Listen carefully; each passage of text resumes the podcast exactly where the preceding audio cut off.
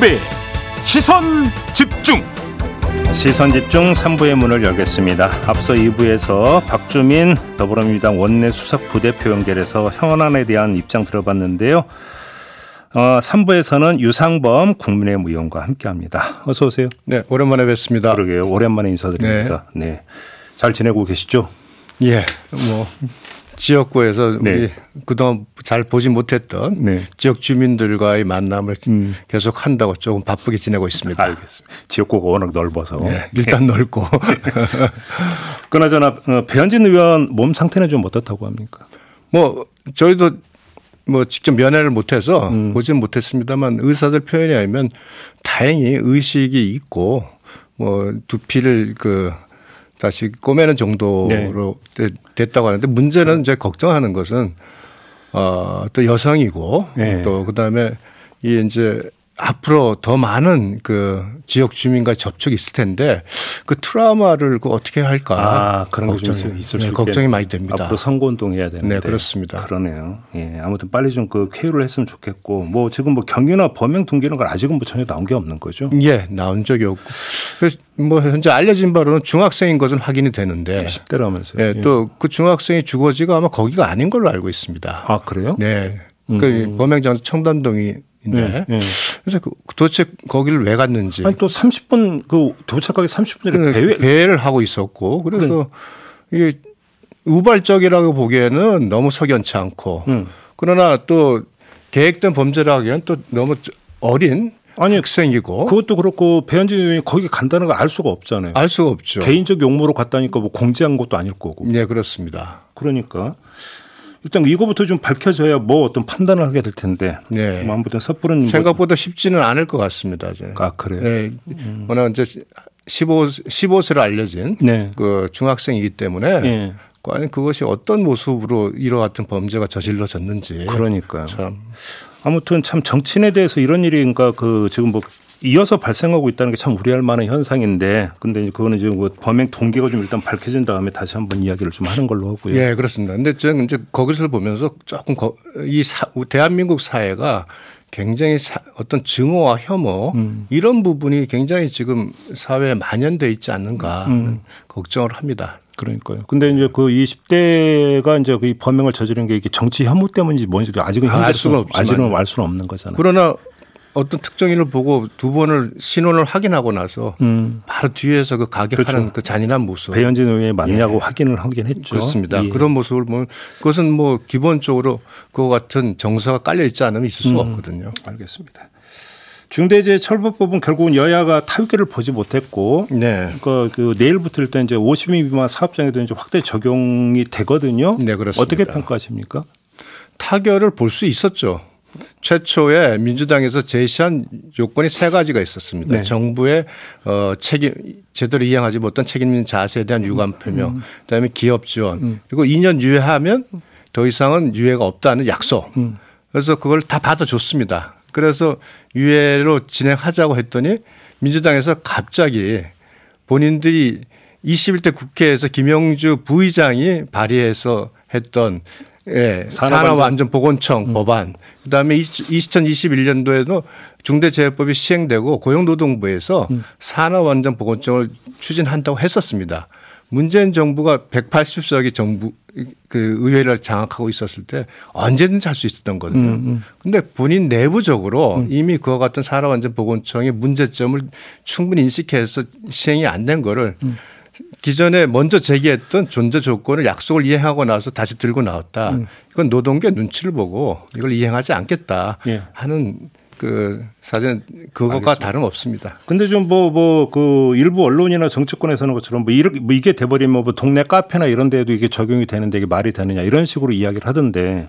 어, 다 적용이 되죠. 예, 적용은 되는데. 네, 그렇습니다. 그러니까, 그러니까 이게 너무 이제 그 이제 공포를 조장하는 거 아니라 일부 지적도 있었거든요. 왜냐하면 중대재해인데 사망 사고 같은.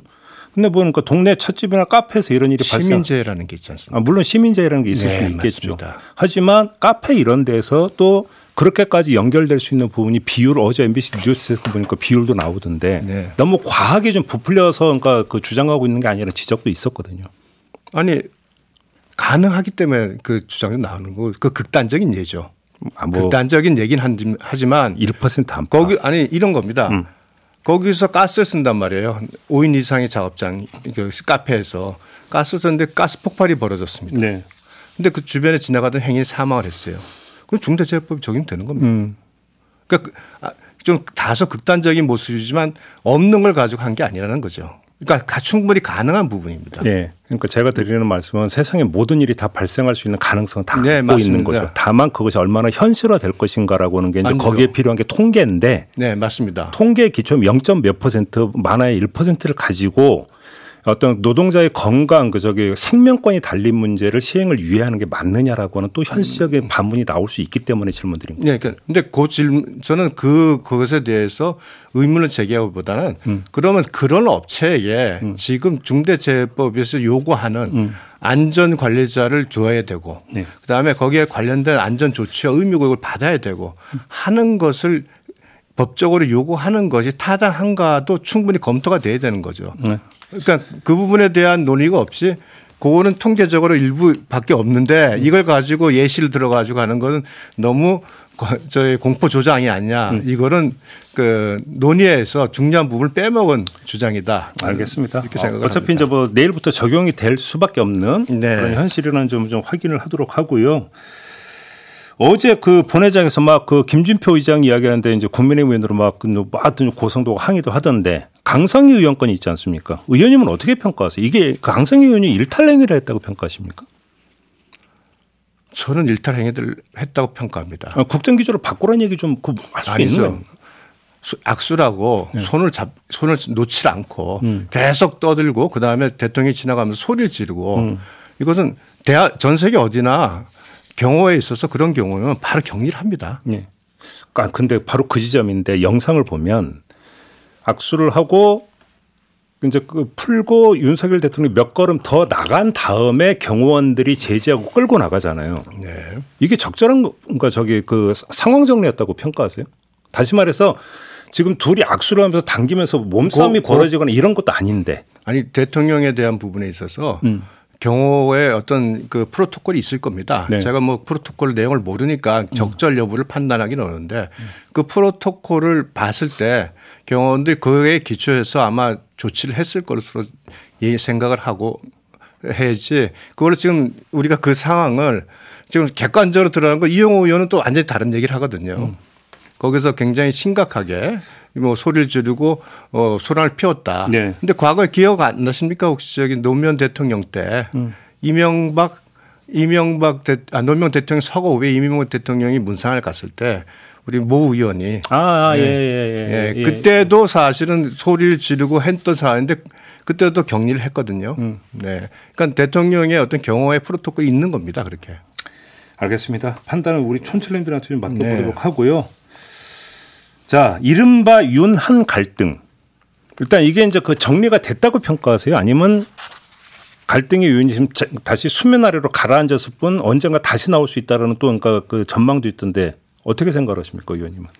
지난 1월 23일 음. 날그 서천 특화시장 방문하면서 대통령과 이제 한동훈 아, 비대위원장의 만남이 있었고 음. 같이 상경을 했죠. 그리고 한동훈 비대위원장이 그 위에 이제 대통령에 대한 신뢰와 존중은 변함없다라는 음. 입장을 표명했고 어, 최근에 어젠가요?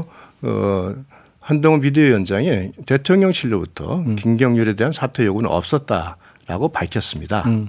그럼 이렇다면 이건 이제 봉합이 된 것으로 봐야 되고요. 네. 그럼 갈등이 재발할 거냐? 음. 이 문제는 결국은 그럼 윤석열 대통령과 한동훈 비대위원장 간의 관계가 어, 어떤 모습으로서 지- 지금까지 진행해 왔고 앞으로 어떻게 갈 것이냐를 예측하는 건데 음. 지금까지 대통령과 한동훈 비대위원장의 관계는 상호 신뢰 관계와 존중 관계를 한 20년간 유지했던 관계입니다.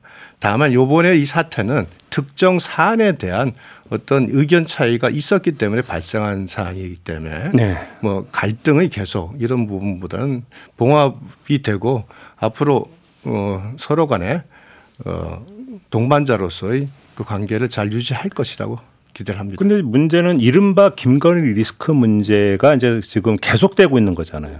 네. 그렇죠. 네. 자, 그러면 예를 들어서 지금 그 윤석열 대통령이 특정 언론사 아마 KBS가 될 것 같다고 다들 그러는데 KBS와의 대담을 통해서 명품의 부분에 대해서는 입장을 밝힐 것이다라는 지금 전망 기사가 나오고 있는데 네. 혹시 일단 의원도 그렇게 파악하고 계세요? 저도 지금 뭐 현재는 그 내부적으로 네. 뭐 여러 가지 논의가 되고 이- 이- 있을 것으로 생각하고 음. 알고 있는 것은 언론 보도를 에 나온 내용 외에는 알 수가 없습니다. 그러면 만약에 그런 형식을 통해서 입장을 발표하게 된다면 윤석열 대통령이 어느 수위에서 어떻게 입장을 밝히는 게 맞다고 생각하십니까?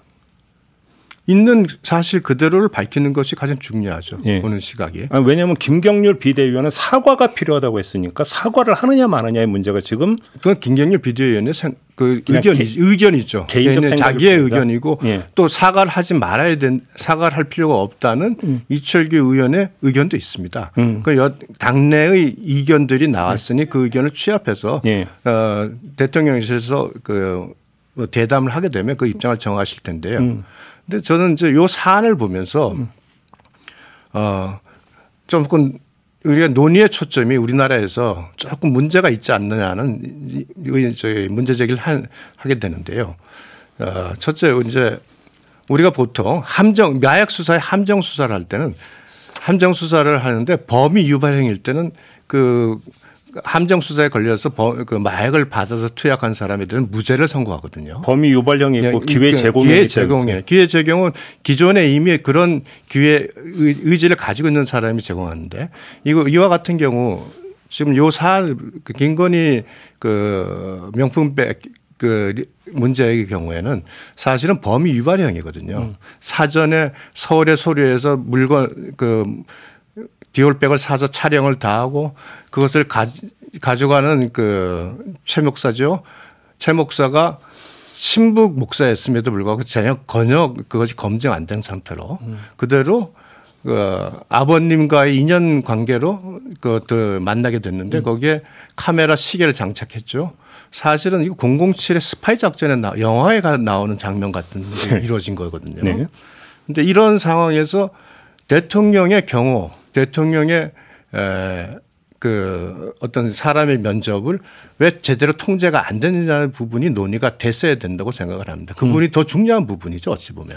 근데 이제 그 부분에 대해서 여기서 이제 그 뭐 옳고 그름을 따지기에는 뭐 여러 가지 한계가 있는 것 같고 다만 그 이 문제가 촉발이 됐던 이유는 김경률 비대위원의 사과 요구 때문이잖아요. 그리고 김경률 비대위원의 사과 요구의 근거는 이거저거 다 떠나서 국민 정서를 앞세웠단 말이에요. 이건 네. 어떻게 평가를 하세요? 그러니까 국- 국민적 정서에 있어서 그와 같은 그 그렇더라도 왜 받았냐라는 그 정서가 있는 건 맞습니다. 있지만 그렇다면 우리가 그러나 아, 저, 다시 한번 정리하면 그러나 제일 중요한 것은 대, 이것이 일반 단순한 고위공직자나 이런 거요 하면 조금 다른 문제인데요. 대통령의 그 대통령의 그 주거지에 네. 그 어떤 그와 같은 목적성을 가지고 찾아오는 사람에 대한 검증이 안 된 부분 이 부분이 강- 간과돼서는 절대 안 된다는 거죠. 그러니까 출입이 뚫린 부분 뚫린 부분은 굉장히 중요한 부분입니다. 네, 네. 그래서 어, 이 부분은 이거 사회적으로 제2부속실 설치라든지 특별 감찰관 그 설치와 같은 음. 뭐 그와 같은 부분으로 다시 논의가 이어졌어야 될중 부분이 있는데 그 포인트는 사라져 버리고 또 그와 같이 어떤 공작이 벌어진 부분은 사라져 버리고 지금 오로지 그 부분에 대한 국민적 감정에 대한 사과 여부만 남아 있거든요. 알겠습니다. 근데 만약에 지금 의원님이 말씀하신 그 기조로 윤석열 대통령이 입장을 표명했다고 한번 가정을 해보죠. 그러면 김경률 비대위원이 네 알겠습니다. 더 이상 이야기 안 하겠습니다. 이렇게 나올까요?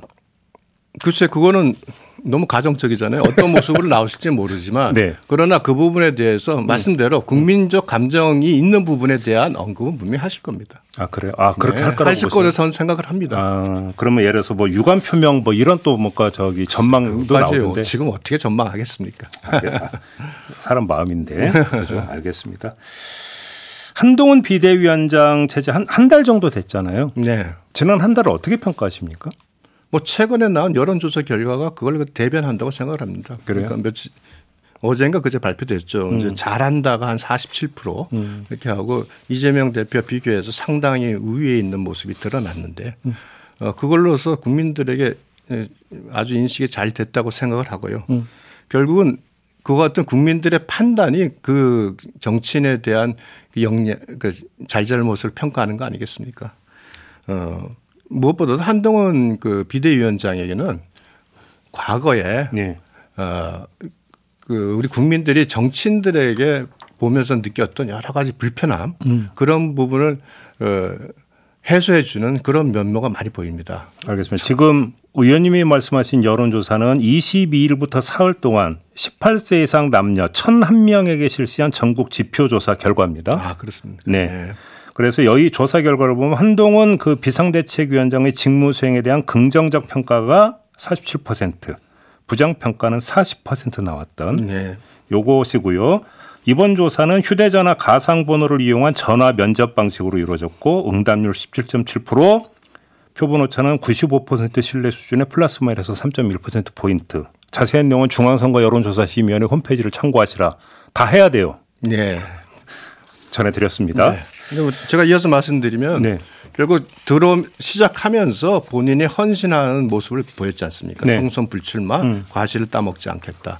그 이후에 한동훈 비대위원장이 20, 30대 여성들에게 또 수도권 중도층의 소구력을 많이 발- 발휘하고 있고 음. 전, 점진적으로 지금 좋아지는 추세를 보이고 있다고 저는 판단을 하고 있습니다. 네. 그리고 정치 개혁의 어젠다 국민들이 다 원하는 부분이거든요. 음. 어, 뭐 금고 이상 형 선거든 세비 반납하는 문제, 음. 불체포 특권의 문제, 그 국회의원 의원수의 문제, 뭐 하여튼 이런 정치 개혁 어젠다를 이슈를 끌고 가고 있고 거기에 대해서 민주당은 어떤 대응도 못 하고 있는 상황. 네. 이런 뭐 여러 가지 현재 한 달 동안 대부분의 그 정치권의 뉴스 중 한 80% 정도 이상을 한동훈 위원장의 행동과 말또 어떤 대처 이런 것으로 이끌어 가고 있기 때문에 지금 잘하고 있다고 생각을 그러면 마지막으로 약간 돌려서 지금 지역 구민들은 이제 활발하게 만나고 계시지 않습니까? 예, 지역 구민 그렇습니다. 만나는데 한동훈 비대위원장의 존재가 도움이 됩니까? 지역 구민들은 한동훈 비대위원장의 그 말 이런 부분에 대해서 굉장히 호평이 많습니다. 아 그래요. 네. 또 저희 알겠습니다. 지역구가 상대적으로 자- 약간 보수적인 지역구이기 때문에 예. 또 그런 측면이 있겠지만 강원. 네. 알겠습니다. 오늘 말씀 여기까지 드려야 될 것 같습니다. 고맙습니다, 의원님. 예, 고맙습니다. 네, 국민의힘의 유상범 의원과 함께했습니다. 뉴스의 이면을 파헤치는 삐딱선 정신. 핵심과 디테일이 살아있는 시사의 정석. 여러분은 지금 김종배의 시선 집중을 청취하고 계십니다.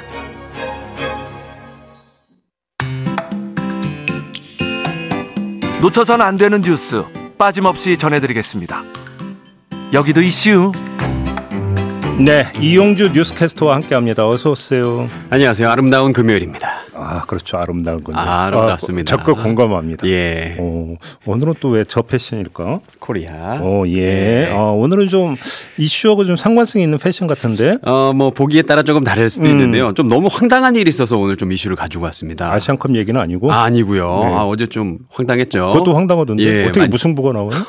근데 재밌긴 했어요. 네. 그죠? 넘어가겠습니다. 예. 어, 아, 어, 어제요. 네. 그 대한민국 국민 한 분이 대만이 국가로 표시된 지도를 갖고 있다가 음. 중국의 한 공항에서 억류된 사연이 알려지면서 논란이 되고 있어서 가지고 왔습니다. 그러니까 좀 자세하게 좀 알려주세요. 자, 지난 24일에 있었던 일인데요.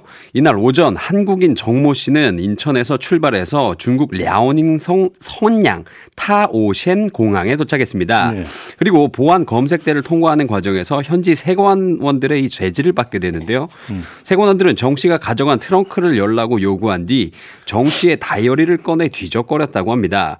그리고 다이어리에 부착되어 있던 가로 30cm, 세로 20cm의 이 세계 지도를 한참 보더니 바로 정 씨를 조사해야겠다며 사무실로 데려가 억류했다고 합니다. 그게 이제 지도 때문인 거라는 거죠? 예. 음. 그 세계 지도였는데요. 이 세계 지도에 쓰여 있던 타이완이라는 글자 때문이었습니다. 음. 지도에는 태- 대만은 타이완이라는 굵은 글씨체로 대만의 제일 도시 타이베이는 붉은색 글씨체로 표기되어 있었다고 합니다. 네. 이를 본 세관원들은 타이완을 다른 국가들과 마찬가지로 별개의 국가인 것처럼 그리고 또 타이베이는 다른 국가들의 수도와 동일하게 표기했다면서 음. 중국의 한계성인 대만을 독립된 국가로 오인할 수 있어 하나의 중국 원칙에 위배된다고 주장을 했습니다. 음. 게다가 티베트 일대 국경 표시도 지도에 모호하게 되어 있다고 주장- 주장을 했는데 정 씨가 아 다이어리에 부착된 지도를 뭐 어쩌란 말이냐 지도가 부착된 줄도 몰랐다 이렇게 항변했지만 세관원들 막무가내로 이- 억류했다고 합니다. 나는 까 자기가 그린 것도 아니고 다이어리에 붙은 거 어떻게 해요, 그거를? 그러니까요. 음.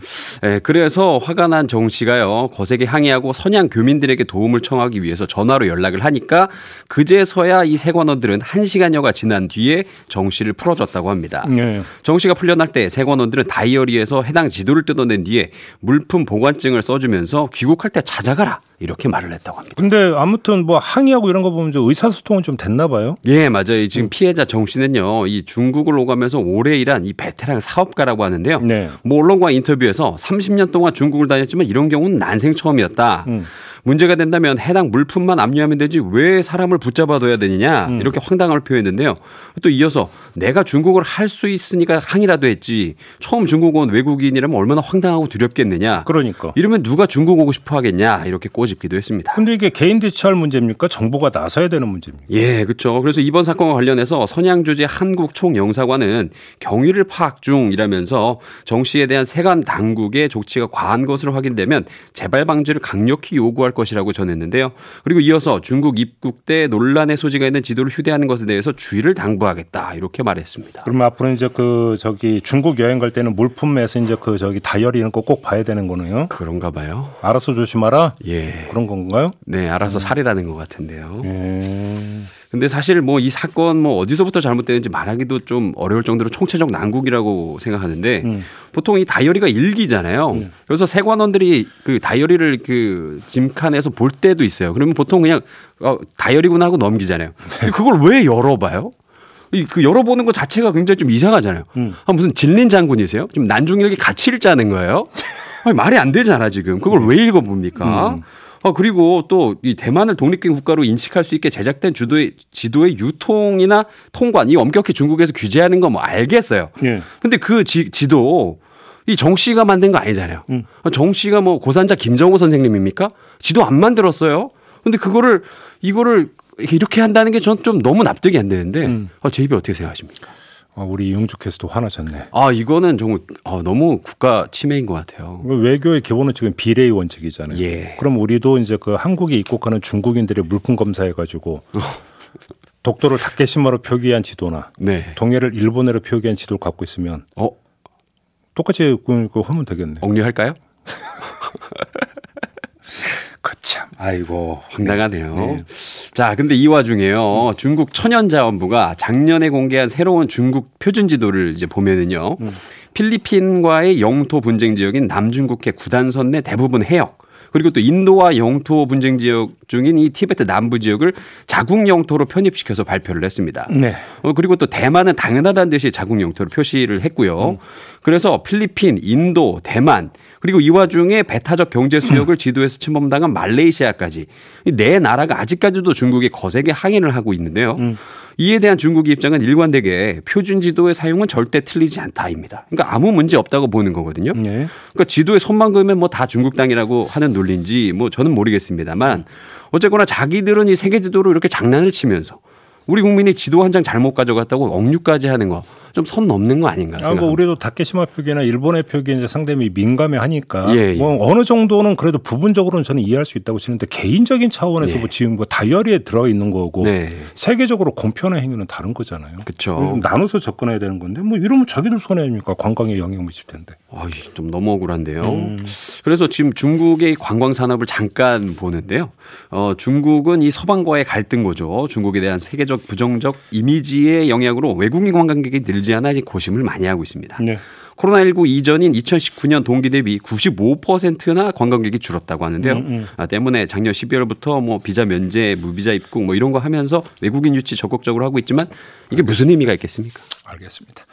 마무리해야 되겠네요. 예. 고맙습니다. 감사합니다. 이용주 캐스트였습니다. 시선 집중 본방 마무리하고 유튜브 연장 방송으로 이어갑니다. 고맙습니다.